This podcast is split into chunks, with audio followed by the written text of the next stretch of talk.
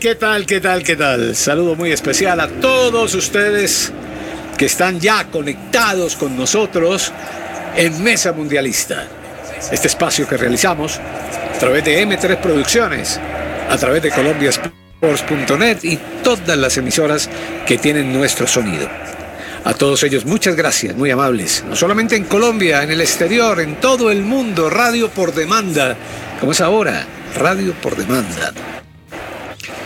Y luego la tendremos, tendremos nuestro espacio en los diferentes podcasts que manejamos. El podcast de colombiasports.net, lo tendremos en YouTube, lo tendremos en redes, en fin, para que usted lo escuche a la hora que quiera, donde quiera y como pueda. Como digo, radio por demanda.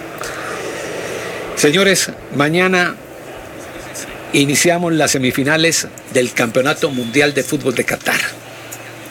Tendremos un juego a las 2 de la tarde, Argentina frente a Croacia.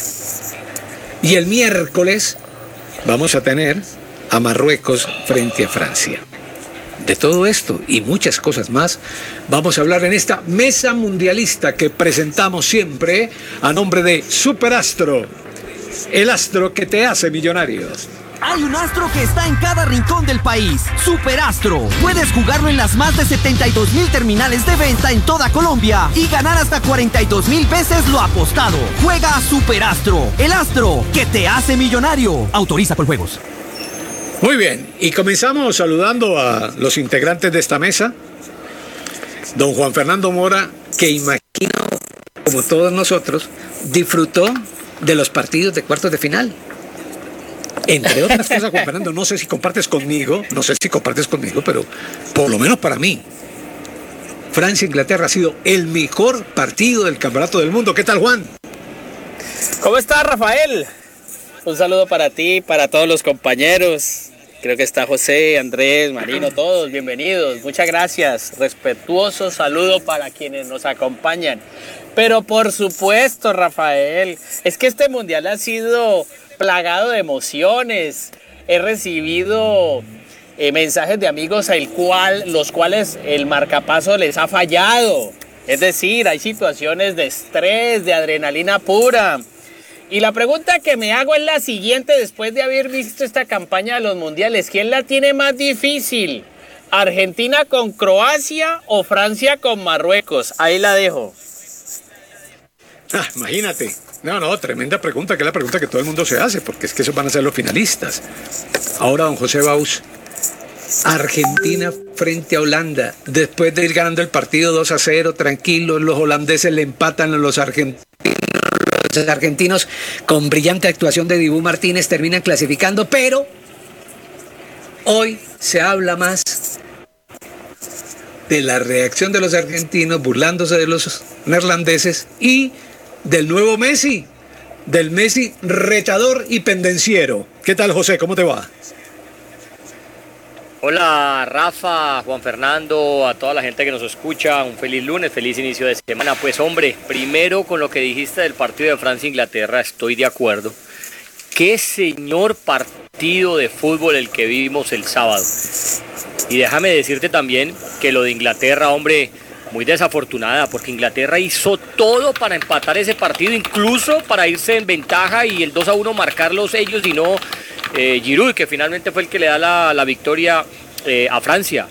Pero muy buen equipo inglés. Yo creo que duele la eliminación porque imagínate Inglaterra, ellos tienen un, un, un cántico, un dicho que, que es eh, It's going home, como que la copa vuelve a casa, como ellos se creen los inventores del fútbol. Pues después se demostró que había sido en China, pero digamos que el fútbol como lo conocemos, tal y como lo, lo, jugamos y lo hemos visto, eh, digamos que se inventó en Inglaterra. Entonces ellos tienen ese dicho y otra vez a esperar otros cuatro años con una selección, hombre, que yo creo que estaba eh, para más, porque para mí fue infinitamente superior a Francia en ciertos pasajes del partido.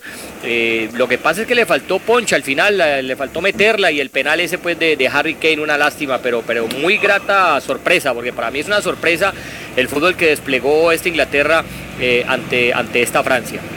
Y lo de, lo de claro. Argentina, pues sí, esto se volvió fue una guerra de redes, ¿no?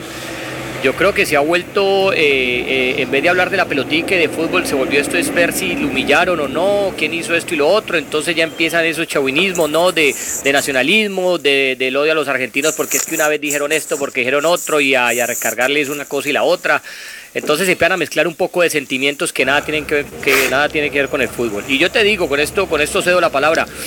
Los que hemos ido a Argentina, sabemos que si hay alguien que te trate muy bien en su país y que te acoja y que sea muy amable, son los argentinos. Ah, pueden dar esa imagen ¿no? del, del porteño agrandado, que el que salió de Argentina hace muchos años a, conquistar, ¿no? entre comillas, el mundo, eh, y de pronto ese sí caía mal, como hay colombianos que caen mal, como hay peruanos que caen mal, chilenos, de donde querás, cualquier país del mundo. Hombre, pero yo creo que esa imagen de, de decir que todos los argentinos son agrandados y petulantes, el que diga eso es porque en verdad no conoce a Argentina. Claro. No, no, y te iba a notar que son 56 años ya que Inglaterra no consigue un título del mundo. Han tenido muy buenos equipos, muy buenos equipos. Es más, la Liga Premier, ya hablando de fútbol local, la Liga Premier es de las mejores del mundo, pero de las mejores del mundo, si no la mejor. Para muchos es la mejor. Y llevan 56 años llegando y buscando. Y, y definitivamente eh, el fútbol es así, ¿no? Uno ver que Kane cobra en el transcurso del partido un penal y lo cobra impecablemente y llega a la definición y lamentablemente lo tiró arriba. Como lo tiró arriba y como lo desperdició Roberto Baggio, Franco Baresi, Michel Platini, Chico, porque los grandes también desperdician penales. Pero eso le significó al ciudadano Kane dejar a su equipo por fuera de lo que seguramente mucha gente estaba soñando. ¿O no, don Andrés Castro? ¿Cómo le va, Andrés? ¿Qué tal, Rafael, compañeros? Un saludo en esta nueva edición de Frente a Frente, en esta mesa mundialista. Eh, recordando que el fútbol, pues hoy no hay mundial, fútbol de mundial, mañana sí, a las 2 de la tarde hora de Colombia, será Argentina-Croacia. Eh, y como no hay fútbol, pues las noticias que no suceden en la cancha comienzan a aparecer eh, y el mercado de pases comenzó a agitarse. Como diría Benjamín Cuello, se agitó el cañaveral. ya comienzan a aparecer las novias para Bellingham, el muy buen jugador de Inglaterra. Eh, Liverpool ya dio una oferta, Real Madrid ya dio otra. Eh, y pues siguen eh, las ofertas por Bellingham. en Brasil hoy sorprendieron porque no es un misterio que desde hace muchos meses, incluso años, la Confederación Brasileña de Fútbol estaba buscando a Pep Guardiola para ser el técnico de la selección. y ante la salida de Tite, pues sigue sonando Guardiola, pero la sorpresa es que también está sonando Ancelotti eh, algún eh, empresario se acercó a Madrid y pues se abrió alguna posibilidad. Y la tercera, que ya está casi casi eh, confirmada, es que como el señor Manuel Noya, el arquero de mm, Alemania, pues se fue a esquiar, no montaña abajo, sino campo travieso, o sea, caminando mientras esquía, y se rompió la tibia, el peroné y demás, y se pierde lo que queda de temporada pues Livakovic, que para muchos es el mejor arquero del mundial, el arquero de Croacia, pues está a punto de llegar al Bayern Múnich. Ya. Fíjese cómo es esto, no se lesionó en el mundial, Manuel Noya, y se lesionó por allá en su tiempo libre. Bueno, bueno. Bueno, eh, ¿por dónde empezamos? Es que eh, yo tengo acá varias cosas, pero yo quiero escuchar, y sé seguramente que los oyentes de nuestro espacio están pendientes de ello, la opinión de ustedes sobre el tema Messi y lo que ha pasado con Messi y esas reacciones al final del partido frente a los neerlandeses. A ver, comenzamos, Juan Fernando, ¿usted cómo lo entiende? No, yo creo que yo me eh, he plantado en un tema y es que le estamos dando mucha importancia a la periferia. Yo he escrito algo y me ratifico, desde los tiempos de la Biblia y antes de Cristo el ser humano ha sido arrogante. Algunos más, algunos menos. Es decir, esto no tiene ni himno, ni bandera, ni pasaporte. Todos, el ser humano es así, arrogante. Además, los argentinos o los brasileros o los italianos o los españoles en el tema del fútbol tienen por qué ser arrogantes porque han sido campeones del mundo. Eso pues, y ha existido siempre. Lo que pasa es que ahora la gente se hace cruces, ¿no? Y reza los mil Jesuses porque esto se está notando y se está viendo que la provocación, esto siempre existió en el fútbol, Rafael, por Dios. Lo que pasa es que hoy tiene un eco y un megáfono por las redes sociales. Todo el mundo provocó, todo el mundo dijo, todo el mundo hizo esto, todo el mundo trató de sacar ventaja mental diciendo y descolocando al otro. En todos los deportes pasa igual. En la NFL, cuando están esos dos equipos para disputar la pelota, entre ellos se dicen cosas, se insultan a la mamá, a la esposa, a los hijos. Es decir, a mí me parece que es una soberana tontería seguirle prestando atención que si este provocó, que si este respondió, que si este dijo cuando todos de una u otra manera lo hemos hecho en la vida. Es decir, esto ha pasado. Ahora lo que pasa es que buscamos es esa razón para ocultar debilidades de efectividad. Simplemente eso. Fue mucho más certero Argentina en los penales y Holanda no. Ahora, con otro detalle, porque estaba viendo el informe de los técnicos de la FIFA que encabeza el señor Jürgen Klinsmann, que es muy bueno. Dice, en Rusia se pararon un 17% de los penales. En Qatar han parado 36% de los penales sin contar con las tandas. Es decir, se ha evolucionado en ese tema. Es una gran copa para los guardametas. Eso, eso ahí. Ahora, yo honestamente te digo, lo de Messi me parece honestamente. O sea, yo no le voy a prestar atención a eso porque lo hemos visto de una manera tan normal. Es, es, yo creo que es la reacción de un ser humano. Agredido o no agredido, él también agredió. Y que respondan, y ya está. Esto es de seres humanos también, mi querido Rafael. Sí, eh, yo creo que la explicación tuya de que eso de las provocaciones siempre se ha presentado en el fútbol es totalmente correcta y totalmente cierta. Pero José Baus, aquí lo que la gente está extrañada es que de un Messi pasivo, distraído, ido, sin carácter, frío, criticado por los propios argentinos tiempo atrás, hoy estamos viendo un Messi pendenciero, beligerante, contestatario. Es decir, hay una metamorfosis en Messi. Te lo voy a describir de la mejor forma, eh, Rafa. Es un Messi maradoniano. Porque a Messi siempre le conocimos sus dotes dentro del campo, ¿no? ¿no? Lo que vos decías, no necesitaba hablar para ni, ni increpar a nadie, ¿no? Para demostrar su valía. Pero este Messi no solamente lo está demostrando en el campo, sino que tal cual lo hacía Diego Armando Maradona, eh, también encaraba a los medios, también era como un escudo defensor de todos sus compañeros y de toda la selección y de todo el argentinismo, llamémoslo así, que es lo que está haciendo Messi en este, en este mundial. Es un Messi completamente maradoniano, un Messi completamente defendiendo lo suyo, como cuando una madre gata, no sé, se le arrima por ahí y defiende a sus gaticos, exactamente está haciendo lo mismo Messi. Ahora, en cuanto a la polémica, yo creo que es que cuando nos quedamos en esa foto de los jugadores, ¿no? Que fue la que más vueltas le dio al mundo, yo creo de los jugadores argentinos celebrándole en la cara a los, a los holandeses eh, o a los neerlandeses.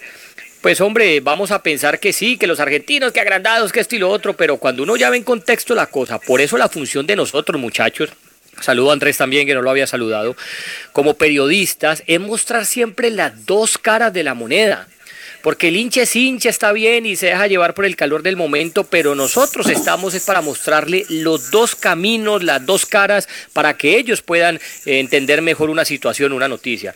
Y resulta que este es un partido totalmente caliente de las declaraciones de Van de que dice que Messi prácticamente no existe si no tiene el balón.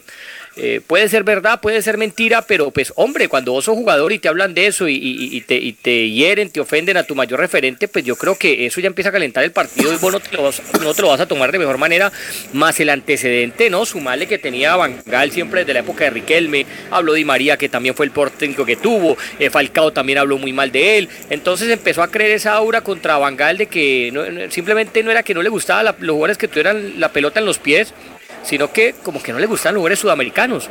Problema de él, vaya a saber qué tan cierto sea eso. Entonces después empieza la calentura del partido, dicen que entró este Horse que fue el que hizo eh, los goles y entonces que, les decía de todo. Eh, a él es que le dice Messi luego en la entrevista, andate para allá, bobo, porque también estaban caliente, dice que, le, que, los calentó mucho durante el partido.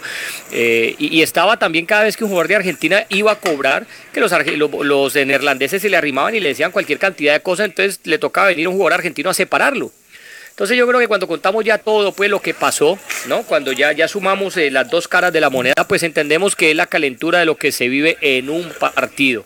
En un partido. Aquí nacionalismos y todo eso creo que no marca nada porque es simplemente un partido de fútbol. Mañana el que gane de jugar una final, el que pierda se irá a casa y la vida sigue, porque recordemos muchachos que el fútbol sigue siendo lo más importante de lo menos importante. Claro, eh, ha dicho, eh, para ratificar lo que, lo que acaba de plantear José, ha hablado Jorge Valdano de, de un Messi maradoniano. Ahora, yo lo entendí cuando lo leí de un Messi maradoniano, no solamente desde el fútbol, es que Messi siempre ha sido un gran jugador de fútbol, sino maradoniano ahora en sus actitudes. Ahí lo entiendo. Ahora, quiero decir lo siguiente para que quede claro y, y finalmente voy a dar mi opinión sobre ese tema. No lo aplaudo y no lo justifico. Pero a ver, eh, Andrés, ¿usted cómo lo mira? Pues primero, y, estando muy de acuerdo con, con Juan Fernando y con José, que también lo saludo, eh, primero, eh, el partido venía caliente, como tal, por las declaraciones de Van Gaal, por lo que respondió Scaloni después, etcétera. Luego el partido se complicó un montón, los jugadores no colaboraron, Mateo Lao se les perdieron las tarjetas rojas, la amarilla sí apareció. Eh, y después durante el partido, como se definió, pues ya vimos todo lo que pasó y seguimos viendo imágenes que no aparecieron en la producción de televisión después.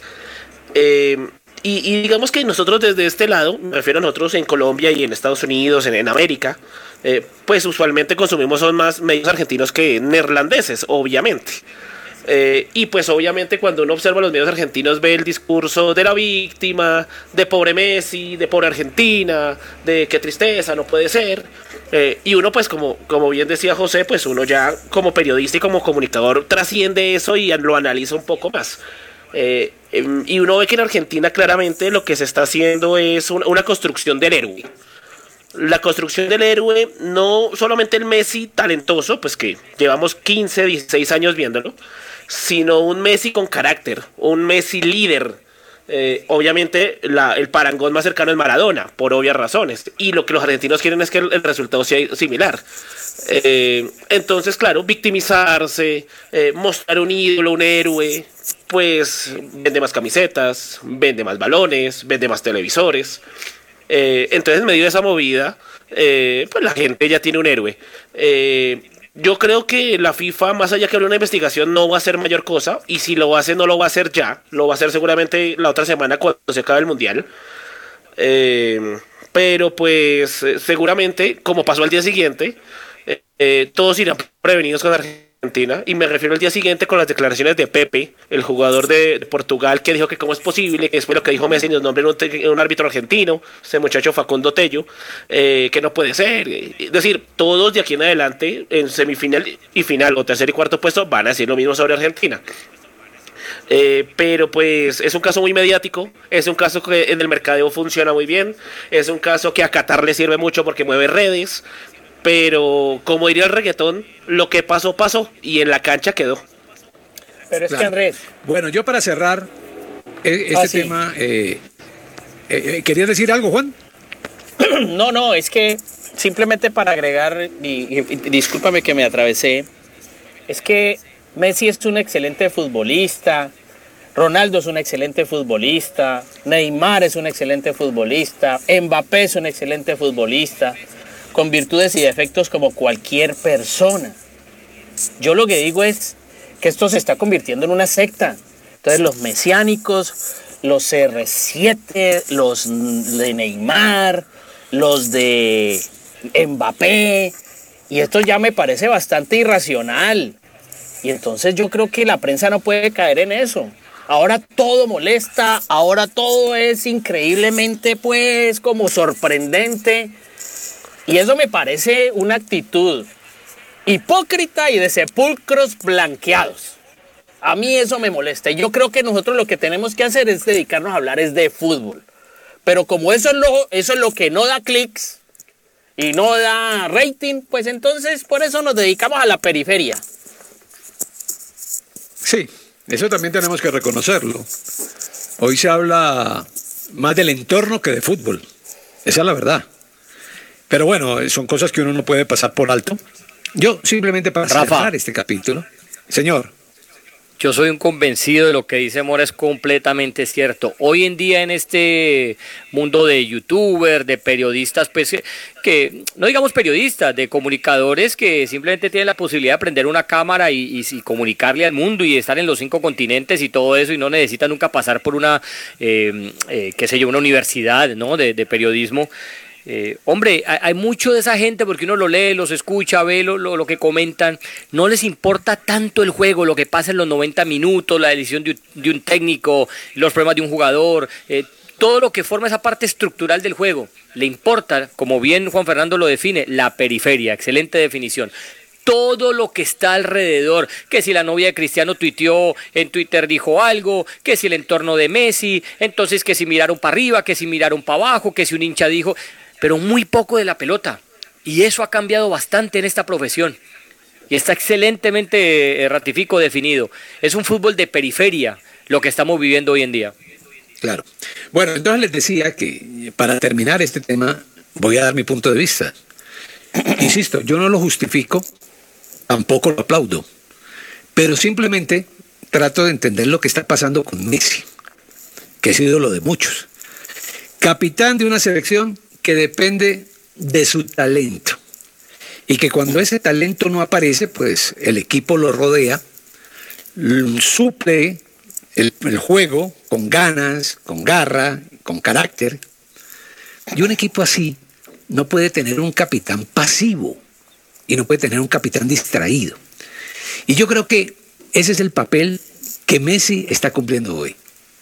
Él entendió y está interpretando una partitura a su manera, que seguramente está mal para muchos, incluyendo los propios argentinos, porque yo he leído, hoy hay una nota del periódico La Nación, sensacional sobre el tema, eh, incluyendo los propios argentinos, hay argentinos que no les gustó, pero, pero que está bien para toda esa gente que en su momento, y quiero que me lo entiendan como lo voy a decir, en su momento endiosó a Maradona, no solamente por su fútbol, sino por sus actitudes, porque se vieron reflejados en él.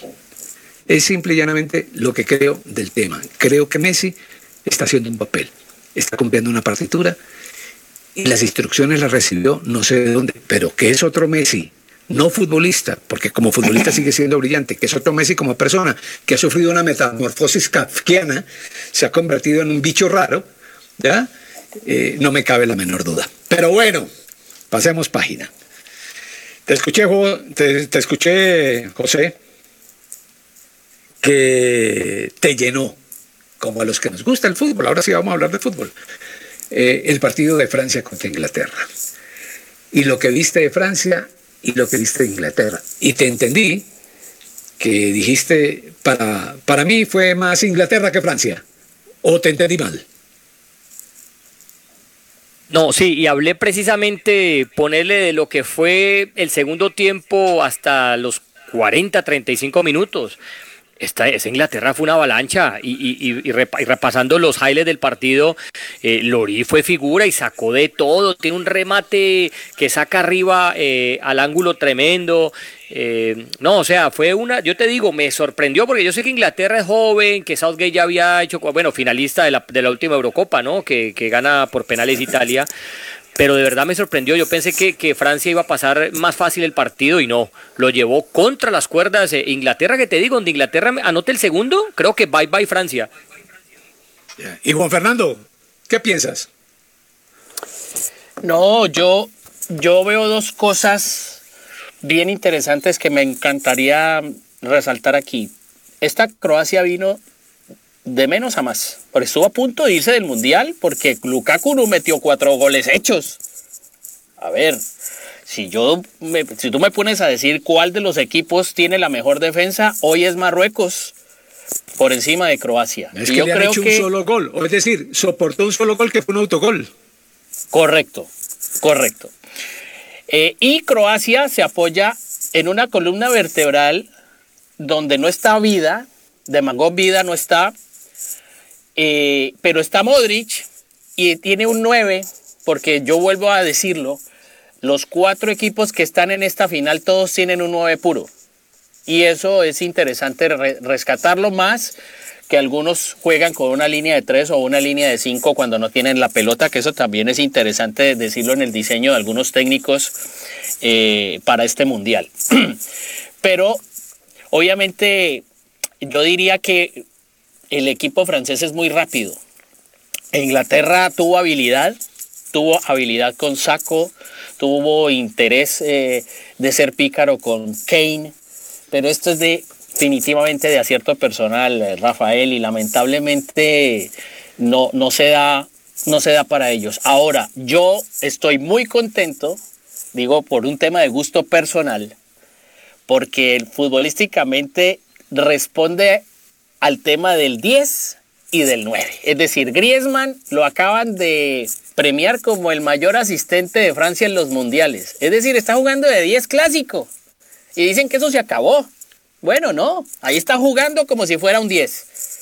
Y resulta que Giroud, el señor eh, eh, Kramaric, el señor eh, de Marruecos, en Nesiri, y Julián Álvarez con Lautaro son nueves.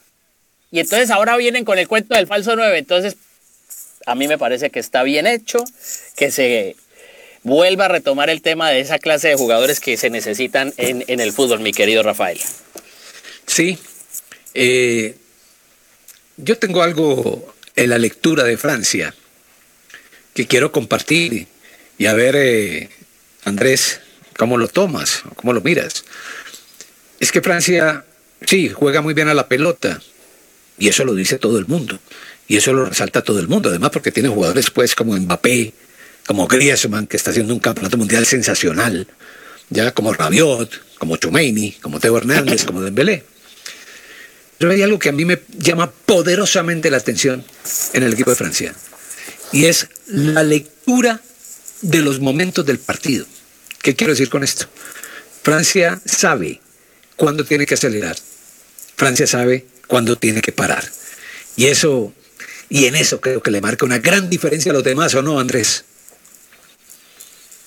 Sí, yo creo que estoy de acuerdo. Eh, ese partido es Inglaterra-Francia. Eh, nos tocó esperar casi 40 partidos para ver un partido muy bien jugado.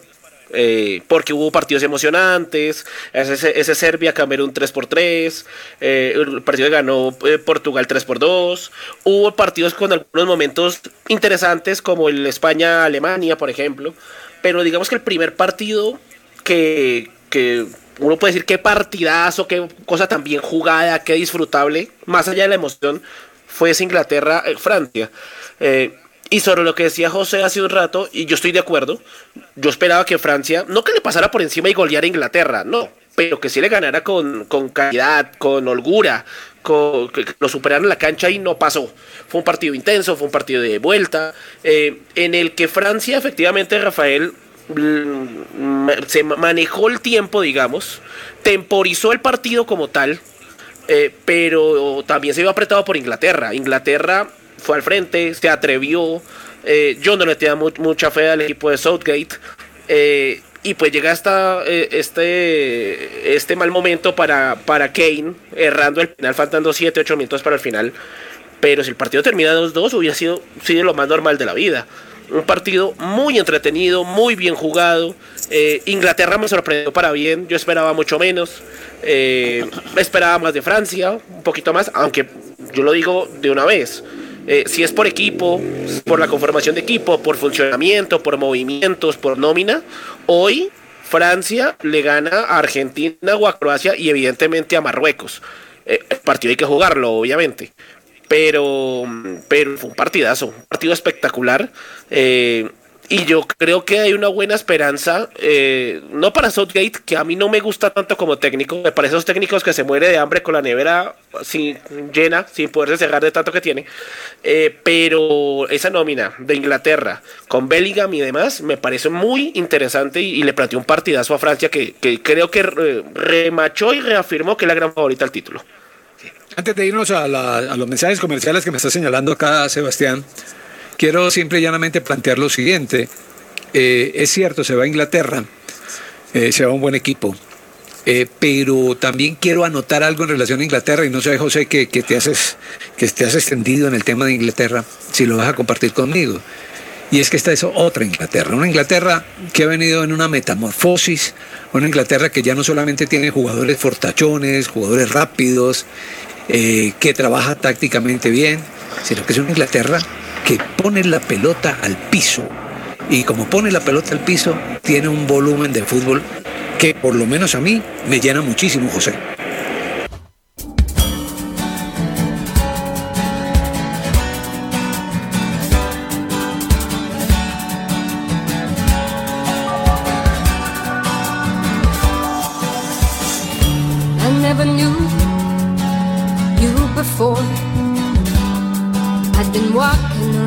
Continuamos.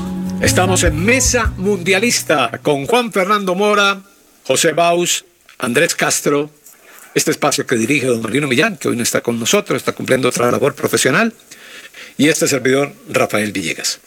José Baus, esto lo hacemos a nombre de Superastro, el astro que te hace millonario.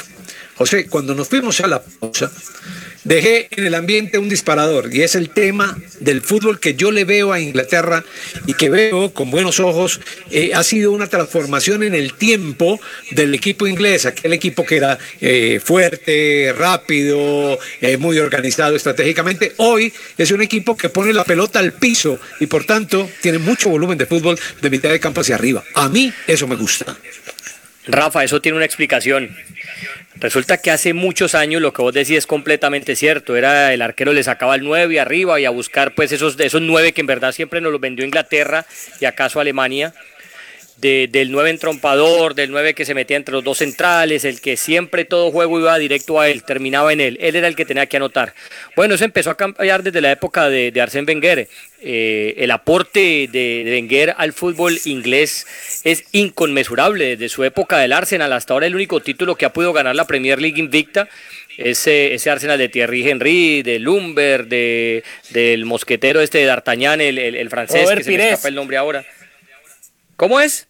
Robert Pires.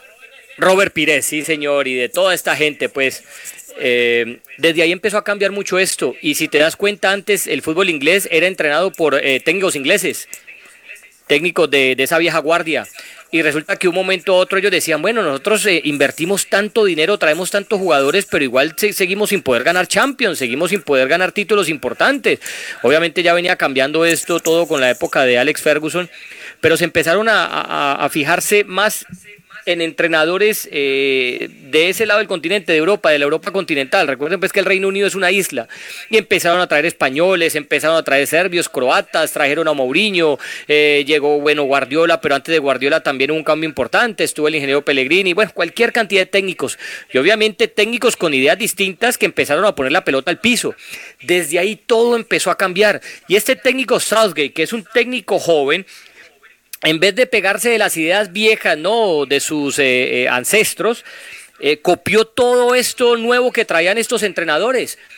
Y por eso esta Inglaterra, la que vimos en el pasado mundial, incluso que se metió a semifinales también, que termina perdiendo con Croacia en tiempo extra, la que es finalista, repito, de la Eurocopa, era una Inglaterra que pone la pelota al piso. Vos ves a Harry Kane y es un grandote y vos decís, o sea, ese Harry Kane hace 10, no más, digamos 20, 30 años, era solo para tenerlo para centrarle la pelota y que anotara de cabeza. Y resulta que vos ves a Harry Kane con toda esa estatura que tiene y le pone la pelota al piso y ese tipo es un mago, es un genio, no solamente anota goles, sino que también entra en el juego de circuito, de conjunto, te pone a jugar el equipo. Entonces eso explica por qué esto ha cambiado tanto, Rafa. Sí, no, estamos totalmente identificados eh, en ese concepto. Y yo creo que a Inglaterra se le va a dar. Lo dije al comienzo, son 56 años sin título pero en un momento se le va a dar. Se le va a dar si siguen por ese camino, ¿no? Si siguen por ese camino. Bueno, no vamos a hablar, por favor, de pronósticos. Ay, que quién gana, que si Argentina o Croacia. No, que quién gana, que si Francia y Marruecos. No, no, no, no. No, no. Eso dejémoslo para los otros. Juan Fernando Mora, Argentina-Croacia. ¿Usted qué piensa? Pues, eh, a ver, eh, Rafael, yo creo que es bueno para el fútbol latinoamericano que sobreviva por lo menos uno de Comebol. Es muy bueno eso. Eh, yo creo que esta Argentina ha venido de menos a más. Eh, yo la verdad no le creía mucho a esta Argentina llegando al Mundial y menos cuando perdió con Arabia en la primera salida. Pero pues yo creo que esto no es como empieza, sino como termina. Entonces, aparentemente las cosas van por el mejor camino. Yo creo que son eh, jugadores que se han enfrentado muchísimo y obviamente se conocen. Yo diría que en el medio campo se va a marcar mucho el dominio de este compromiso con Brozovic, con Kovacic, con Enzo Fernández, con... Eh, siguen insistiendo con De Paul. A mí me parece que hay un jugador que ha pasado bajo el radar y que no le han dado la importancia que merece como Alexis McAllister. McAllister ha sido un jugador que está haciendo bien las cosas con la... Exactamente. Está haciendo muy bien las cosas con la pelota. McAllister yo creo que está por encima de Rodrigo de Paul. Lo que pasa es que Rodrigo de Paul es un hombre que se lleva pues las luces por ser amigo de Messi, por el tema de lo de afuera y demás. Pero creo que futbolísticamente, y me meto en el tema de la cancha, McAllister es un jugador impresionante y creo que hoy el señor Scaloni de nuevo se vuelve a salir con la suya porque así como cuando empezó su proyecto nadie creía en él para las eliminatorias, pues ahora en el Mundial está tratando de hacer cosas muy importantes. Pero más allá de lo que ha sido la apuesta de McAllister, es el jugador quien le ha dado la razón al entrenador. Porque McAllister es, clave allí. Y pendiente de lo que pueda ocurrir entre los dos centrales para controlar a Kramaric. Ahora sí, me sorprende más el técnico Dalik cuando coloca a Perisic mucho más en punta porque Perisic cuando nació para el fútbol era lateral derecho en el Borussia Dortmund de Jürgen Klopp, sino que con el tiempo se fue reinventando, se fue ganando enteros para ir eh, sumando metros en la cancha, mucho más hacia adelante y hoy lo vemos con perfil cambiado. Así que yo siento que este es un partido que se va a definir simplemente por los detalles y ojo, porque Croacia dentro de su idiosincrasia es un equipo guerrero. Y si se van a los extra a los extratiempos y demás, Croacia puede tener una ventaja allí de, del coraje, porque ya ha vivido antes esta instancia de, de los, de, de los extratiempos, al igual que Argentina. Pero yo siento que allí hay un punto de inflexión muy interesante a favor de los croatas. Lo que pasa es que Croacia no tiene a Messi. Y Messi está pasando por un momento muy bueno. Sí, pero tiene a Luca. Y tiene a Modric, que es el referente, solamente el referente, es que les marca la diferencia. Claro, pero Modric no es Messi. Es un grandísimo jugador, pero Modric no es Messi. Sí, no tiene la genialidad. a mí me encanta Luka Modric, pero Messi es Messi. Sí, no tiene la genialidad de Messi, en eso estoy totalmente de acuerdo. Exacto. Ahora, eh, lo de McAllister lo comparto plenamente. Yo creo que McAllister es un jugador importantísimo. Y le encontraron ya ancestros, ¿no? En Irlanda. Sí. Y... Se dieron la tarea de buscarle los ancestros y se los encontraron. Argentina va a tener un problema grave, pienso yo, en la ausencia de Acuña. Va a ir Tagliafico a esa posición. En el otro lado va a estar Molina. ¿Y por qué me señalo ahí? Porque a mí me gustan los dos laterales, me gusta el fútbol de laterales que ha tenido Argentina. Eh, y, en Croacia, escuché esto, Andrés Castro, para escucharlo usted. Escuché a Juronovic, lateral derecho, que es muy bueno, que está haciendo un mundial sensacional. Si no, pregúntele a Vinicius, lo borró Juranovic. Dice que Croacia tiene el mejor mediocampo del mundial. Y ese mediocampo son Brozovic como volante central, Modric como volante por derecha y Kovacic como volante por el otro costado. Y, y este equipo croata sabe jugar estas instancias. De hecho, la historia reciente indica que Croacia, cuando va a los extratiempos, lo saca adelante. ¿Usted cómo piensa que puede ser el partido de mañana, Andrés?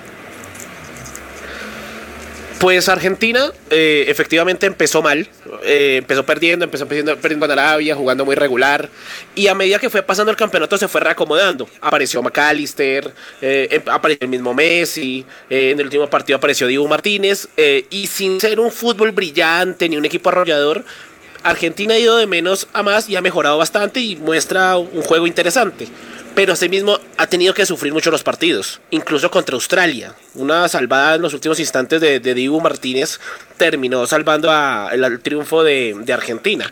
Y pues ni se diga lo que pasó con, con Países Bajos, donde eh, en 15 minutos casi se le va la, la clasificación.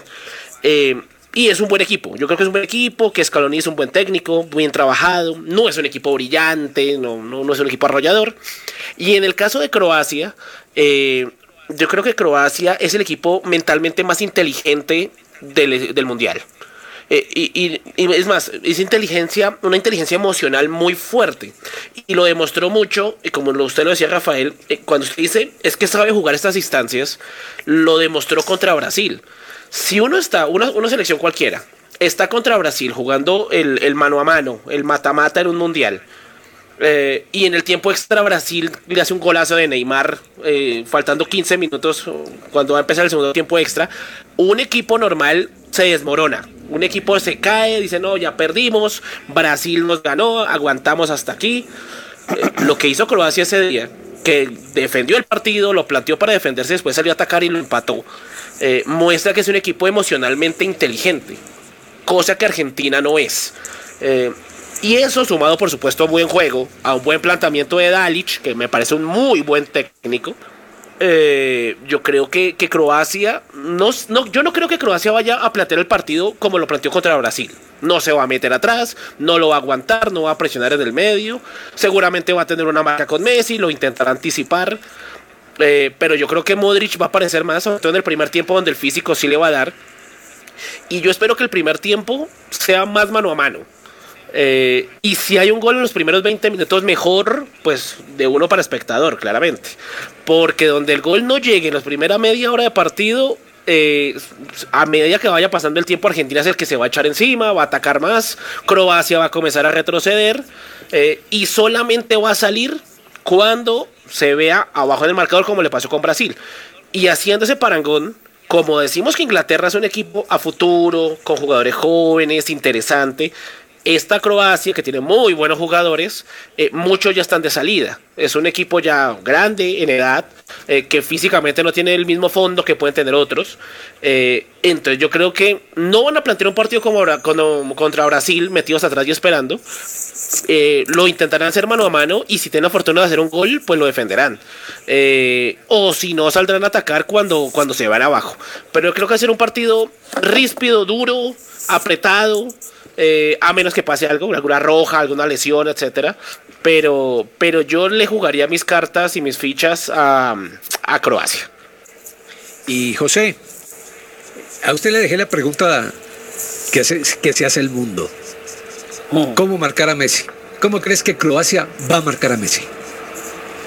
Ah, yo creo, eh, líder, que Croacia va a hacer lo que ha venido haciendo. Es que yo ya les tocó la, la también difícil misión de marcar a Neymar.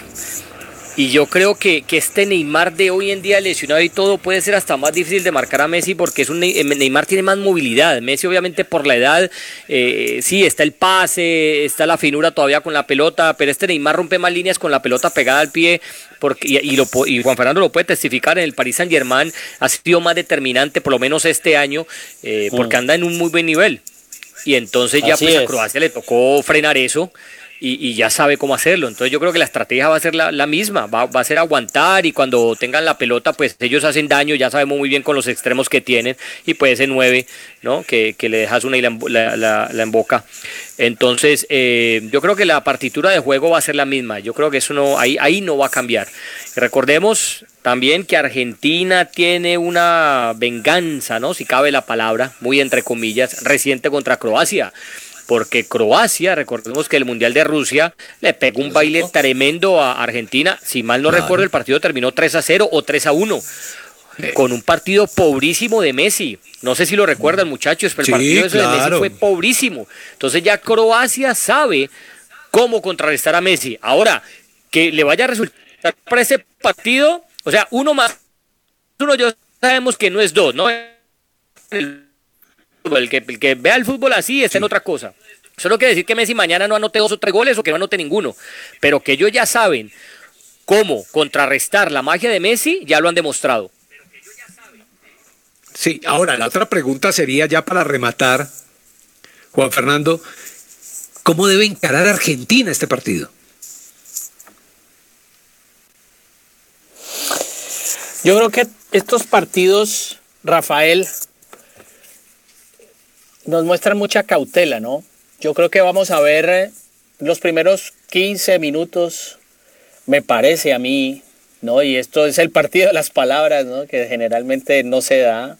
Como bien lo decías tú, Rafael, uno se imagina cosas y, y los jugadores se alejan muchísimo del pizarrón del entrenador, ¿no? Porque, porque entrenar la espontaneidad es difícil. Pero me imagino yo que en principio cautela, estudio, a ver por dónde.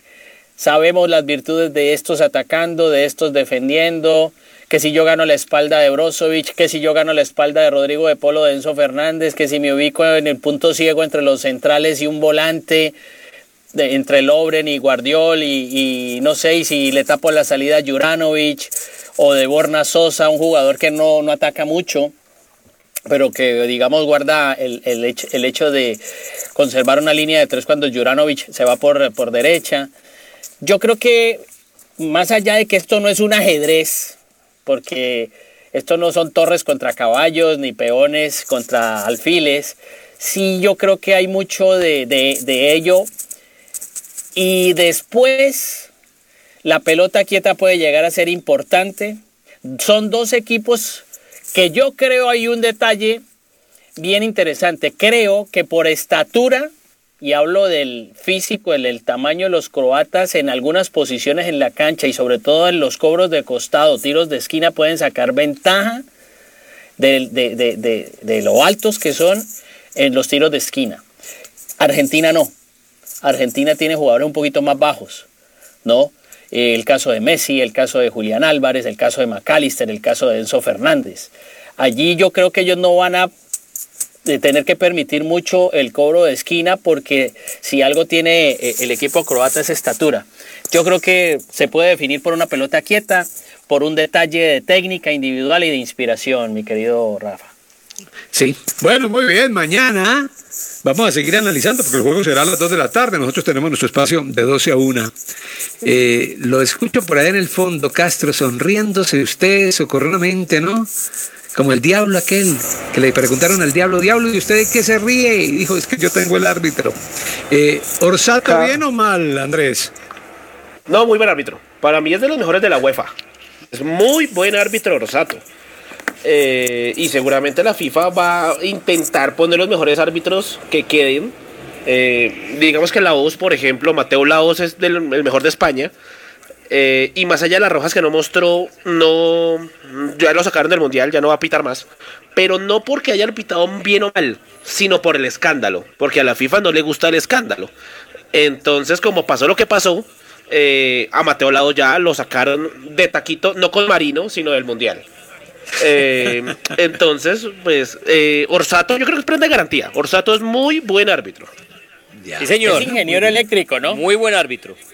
Bueno, esperemos entonces. Mañana. Pero, pero claro, también líder, ya para despedir, eh, vos puedes ser muy buen árbitro, pero cuando 11 de un lado y 11 de, del otro quieren darse duro y gritarse cosas y amedrentarse sí, no. y todo eso, eso claro. no hay árbitro bueno que lo puede evitar. Sí, no, es cierto, es cierto. Y cuando hemos visto partidos donde los jugadores se han dedicado a lo suyo y el arbitraje no se nota. Ya confirmaron y, el árbitro de Francia-Marruecos. Sí, y hay árbitros que intent, siendo muy buenos se les termina complicando el partido. ¿Quién es? Porque los jugadores, porque los jugadores abren o prenden en nuestra época la radiola. ¿No? Ahora es otra cosa. Bueno, Estaba muchachos, de buscar aquí el árbitro del Marruecos, Francia, pero no, no lo vi. Rafa, Rafa, te iba a decir que el árbitro mexicano César Ramos va a pitar la semifinal Francia-Marruecos. Vea usted. Pero de todo eso vamos a hablar mañana, muchachos. Tranquilos, bueno, joven. Tranquilos, mañana vamos a hablar de todo eso con el filósofo de Saavedra. Mañana llega Marino para seguir hablando acá de este campeonato mundial en esta mesa mundialista que hacemos siempre a nombre de Superastro, el astro que te hace millonario.